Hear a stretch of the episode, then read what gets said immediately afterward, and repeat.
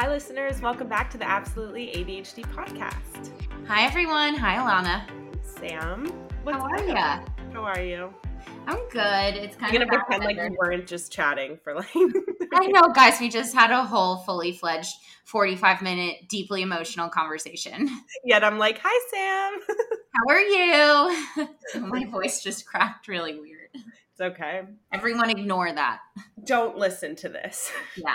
Pretend that didn't happen. I'm traveling tomorrow back to California to like be with my family for the next two weeks, but my flight is at 6:50 in the morning, which oh sounds like an unimaginable time. And for some reason, it's throwing me off way more. Like when my flight is like at a weird time, it ruins the day before more so than if if my flight were at a normal time. Does that make any sense? Makes total sense for me too. If it's in the morning, then I'll be up all night. Like I'll get in bed early and then I'll continuously wake up throughout the night because I'm like, you're gonna miss the flight. You're gonna miss the flight." Seriously. I'm like, okay, perfect. So in- instead, I'll just get no sleep.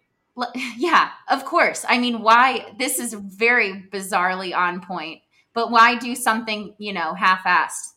If I'm not gonna, if I have to get up early, I'm just never gonna go to sleep. Right. No. I do the same thing before races, like before like a half marathon or a marathon or something, because the start times are normally 7 a.m. They're really early. Mhm. But the one thing you need before a big race is a good sleep. yeah. But because I live alone, I'm like, what if I miss the race? So I can't sleep because there's no fail safe there. If I sleep through my alarm, right. Yeah. no one's there to be like, hello.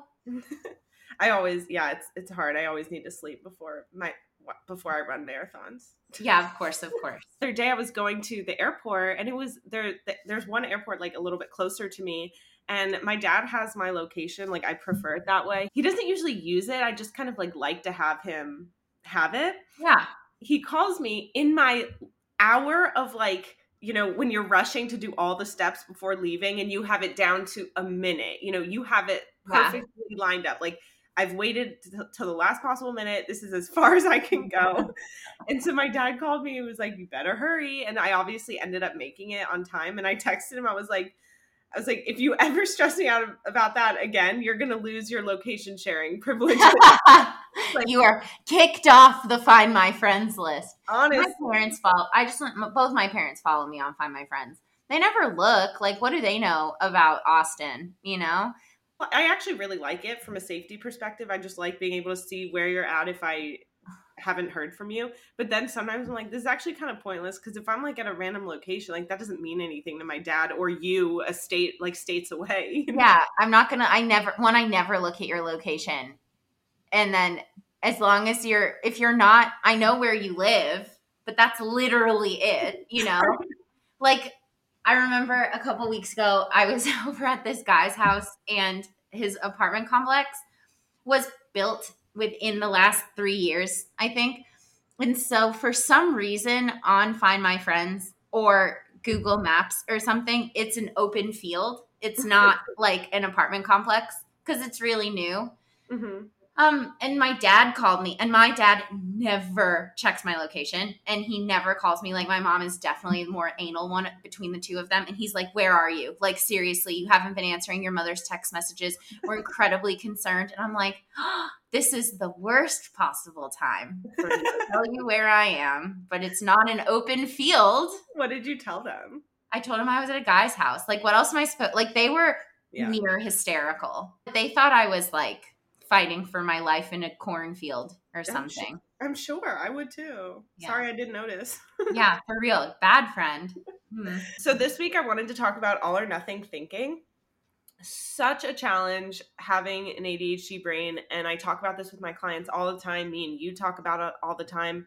I think last week talking about how to have more of a neutral mindset, I was kind of thinking about like what are some different ways we do that Mhm. and we can kind of encourage ourselves to be aware of what our natural thinking tendencies are. And for a lot of us it's all or nothing thinking. all or nothing thinking and behaviors are so hard. And I think you're so right. Like, you do have to recognize a pattern. And I feel like for me, all or nothing thinking doesn't necessarily affect my relationship with myself more so than it does affect how I feel about myself in relation to other people. Like when my friends disappoint me, or when I get into, or I feel really embarrassed, like I've done something that's really embarrassing, instead of moving through that in a normal way, I want to trash the entire relationship. Mm-hmm. You know, just like throw it out and start over with someone yeah, else. Totally. Like just the second that there's any bit of either like discomfort, change, anything, just to kind of name it. For all or nothing thinking is just a thinking pattern, a cognitive distortion when we only consider that there's like two outcomes, right? Like black and white, or yeah. this or that, or completely good or a complete failure, right? Yeah. So it's really difficult as ADHDers to live in that middle space. I think with the fact that we're impulsive people, have strong emotional reactions, we have a dopamine deficiency. So our brain is trying to stay engaged all the time. So, in a way to help keep it engaged, thinking in this way kind of like helps our brain, but it's not necessarily helpful, right? Yeah. Does that make any sense? Yeah, no, that makes a lot of sense. I mean, you're on this perpetual roller coaster and it does yeah. keep you engaged, but in a very harmful way. Exactly. You always um word things so that was like a perfect well, you laid down the foundation. no, but this is why we this is why we do this together. Yeah. I was thinking, you remember last season, it was either last season or two seasons ago, we did an episode on like habit building. Yeah. And we always talk about this how when you want to do like a life edit, it's super damaging for people with ADHD because I kind of feel like when you're we pile too much on top of it. You know, we're like, okay, we're going to get up at 6 a.m. and then we're going to go straight to the gym and then we're going to come home and have a smoothie and, you know, put away our laundry and all of this stuff. And then if we mess up on one part of that, then the whole plan is out the window instead of just taking a beat, you know, and picking back up. Exactly. And then when we think about what that does also to our confidence, like self esteem, it's really challenging too because then we're like, we feel like we failed when in actual, when actually it was kind of not a sustainable or attainable goal to begin yeah. with, you know? Well, like that's just, yeah. I read this oh, well, I always say like I read this, but I think I saw TikTok. Honestly, TikTok. I was it was either Instagram or TikTok or something, but it was like this girl, and I don't think this isn't like a novel idea, but she was like, you should split your day into four quarters, like in a sports game. You have early morning, mid morning, afternoon, evening. And if you mess up on one of the quarters, that's okay. You have three more quarters, you know? Mm-hmm. Like I feel all the time that I compartmentalize my days too broadly, where if I do one bad thing during the day, the whole day is ruined. Yes. Oh my gosh. When in reality, that's not the case at all. You know, it's just an independent. I don't, you know, I feel like I'm trying to. One part. Yeah, it's just one tiny part. Right.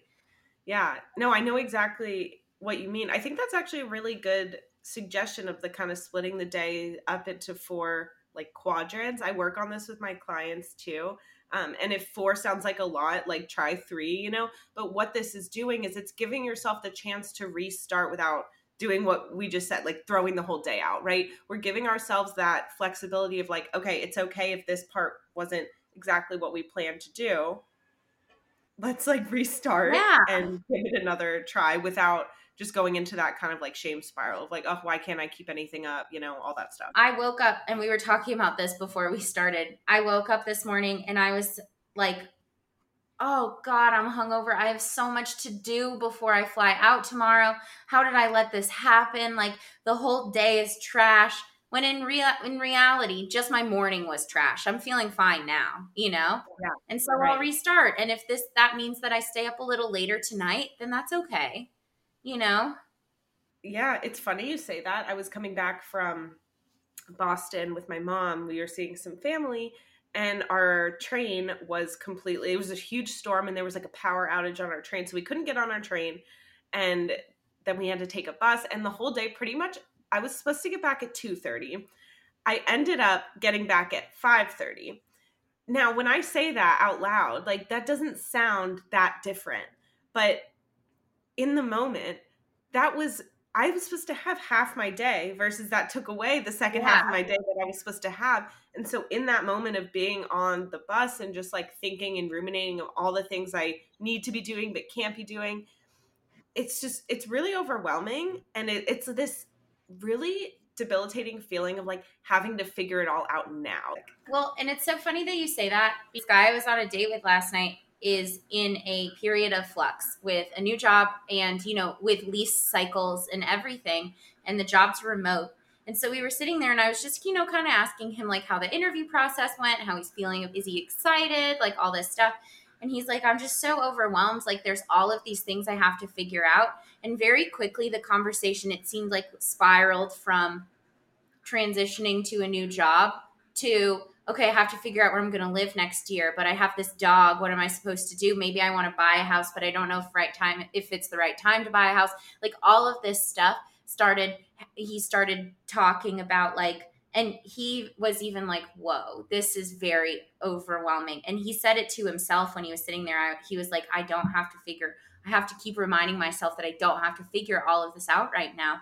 And I'm like, stopping yourself, it was actually really impressive, honestly, because stopping yourself in the middle of that thought pattern and being like, okay, I don't have to figure all of this out right now. I feel uncomfortable, but I can just notice that feeling and I don't have to act on it. Like, Mhm. is so hard. And you have the benefit, I think, correct me if I'm wrong, of, you know, coaching people. So it's always on your mind, you know? Right. Absolutely. But to like, I don't know, just to notice. So I think it's what you were saying in the beginning, where it's like the first step is, and we always say this the first step is just noticing that it's happening. But you're right, it's totally not normal to think of this stuff. And if it takes a while to improve this muscle in our brain that allows us to even go into this part of being aware of this is the way we think or all this stuff. And so I, I do think that's an important thing to acknowledge. Like my people will ask me this all the time and I have to explain like ADHD and learning about ADHD and teaching others about ADHD, that's my hyper focus. So like Yeah. you know, I'm so aware. I'm thinking about this stuff all the time. I'm creating content about it all the time. But when we're not, that's not normal. You know, we're not used to thinking this way. And it does take a while to kind of train our brains to question this stuff and be like, okay, how can I be a little bit more in that gray area? Or at least remind myself that there is a gray area, right? Yeah. There's not just these two outcomes. Yeah. My last therapist, whom I adore, I thought she was so annoying for this. And it was only in hindsight and her telling me this literally a million times that it started to click about like neural pathways and the highways that you have in your brain and how quick it is to hop on one road that you're so used to going on and building those connections in your brain. They are second nature if you practice. It's why it's so easy for us to spiral into all or nothing thinking. It's because we have so much practice doing it, you know? Yeah. That stuff, like, there is a part of ADHD, like, we are just born with it. There's not, you didn't do anything wrong to get it, but there is a part of this that we just do to ourselves Yeah. because we practice it so much. So being able to stop in the middle of a spiral and be like, this is a thought spiral, like that is enough. You know, Okay. that's and difficult. Right. And you're so right. The way you worded it too, just when we're used to doing these things, when our brain goes to, you know, a thought pattern or something that we're ruminating on, like if we were to interrupt that, mm-hmm. anything new, anything different, our nervous system recognize that as like dangerous. And it's like, no, we don't want to do it. So then we go to the default, right? The thing that our brain is used to, which sometimes is procrastinating, going to the extremes, asking for reassurance, like all that stuff. Yeah. Well, it's Um, the same thing as it's what we were talking about last week, you know, with the danger and it's the devil you know. You know, it might not be good, but at least you're aware of what it is cuz you know that the alternative, you might recognize the alternative is better, but your brain can't guarantee that that is a safe outcome. So it will, your nervous system will do everything in its power to keep you in the same pattern that you're used to creating. You know? Right. That's why it's so mm-hmm. hard to build habits. I mean, I'm sure I'm not a scientist, I'm not a neurologist, so I'm not totally sure about this, but this is what it feels like where it's like I might not be happy rolling out of bed at 11 a.m. and never working out and eating like crap, but you know, the alternative, I can't guarantee I would be happy doing that either. So isn't it better just to stay doing what I'm doing? Even though it's not, I'm not condoning that. I'm just saying I think that's like the easiest, like that's the way we think. Definitely. I've been thinking a lot about it too. Like for me, the hyper focus has really been kind of what gets me through a lot like grad school. I think it is a gift to be able to know that okay, like if I wait till the last minute, there's going to be a rush of there's going to be a deadline and I'm just going to figure it out because that's simply how I've done it. Like that is what yeah. will happen. You know, if I wait till the last minute, eventually there's just going to I'm going to do it out of pure panic, right? Like that's what's going to happen. But then I also think of the downside or I can't imagine also like having my baseline being that I'd be able to do the boring things, right? Yeah. Like, that'd be so amazing. And sometimes this all or nothing stuff is helpful. Like if you're trying to escape something, you know, going through a breakup or, you know, feeling lonely and stuff like that, like the hyper focus, but it's not helpful, you know, and it's also hard too because I see it happen a lot, like with working out. Mm-hmm. People are like, if I'm going to work out, I'm going to do it for real. I'm going to go for 50 minutes every single day. And that's just, you're so right what you said earlier. You're setting yourself up for failure. It wasn't sustainable in the first place. But, right. But, but living in balance also doesn't, isn't what we're used to because that's not how our thought patterns work. That's not how our relationships work. That's not how we feel about ourselves. That's not how our eating is. You know, I feel like we struggle with all of this living in yeah. this in between. Right and to that example I was saying about the procrastinating until there's like panic, like, yeah, that's not the, that's not healthy, right? Yeah. But we force ourselves into this, like, do it out of adrenaline or last minute, you know, motivation because there's simply no other option. So it's kind of like how many of these patterns that we've formed have been because it's good or more so just because it helps us survive, right? Yeah. Like it helps us get things done. It helps us keep our jobs. It helps us get things done every day. Like I feel like during COVID, I noticed it in not so much damaging ways, just in like weird ways. Like I got super super into needlepoint. like really into needlepoint and then I was like if I'm going to get into needlepoint, I'm going to get into needlepoint right. And then I spent all this money on needlepoint stuff and now I don't even know where any of it is. I saw this tweet that was like ADHD unless you've gotten a blender, used it for three weeks straight, making smoothies every day, and then never touched it again or something. Like I got a NutriBullet. I made it. That's what I meant. Every yeah, single day, and now, and that was over the summer, and I now I never want another smoothie ever again in my life. I did it last night, dude. I I'm now thinking about it. We'll blame some of it on the alcohol, but okay. we were in a record store. Do I own a record player? No. Did I buy three records anyway? Yes. Because I was like, if I'm in this record store, I'm going to do it right, you know? That is so fun. Wait, that's we were in the mall the other day together and we walked by one of those places that does piercings. Oh my god! And I was like, should we get piercings? It and then you were like, no. I was like, I mean, I could like, yes, I could like we could pay thirty bucks and I could choose another spot in my ear to get a piercing, but it's like why? Or, or we can go like spend that on something. Else. So we got banana pudding instead, and that was a much better choice. But yeah. it was so funny because I was there and I was like, "Well, I'm in the mall. I might as well do it." I know you were like, "But we have to do it." I'm like, "But why?"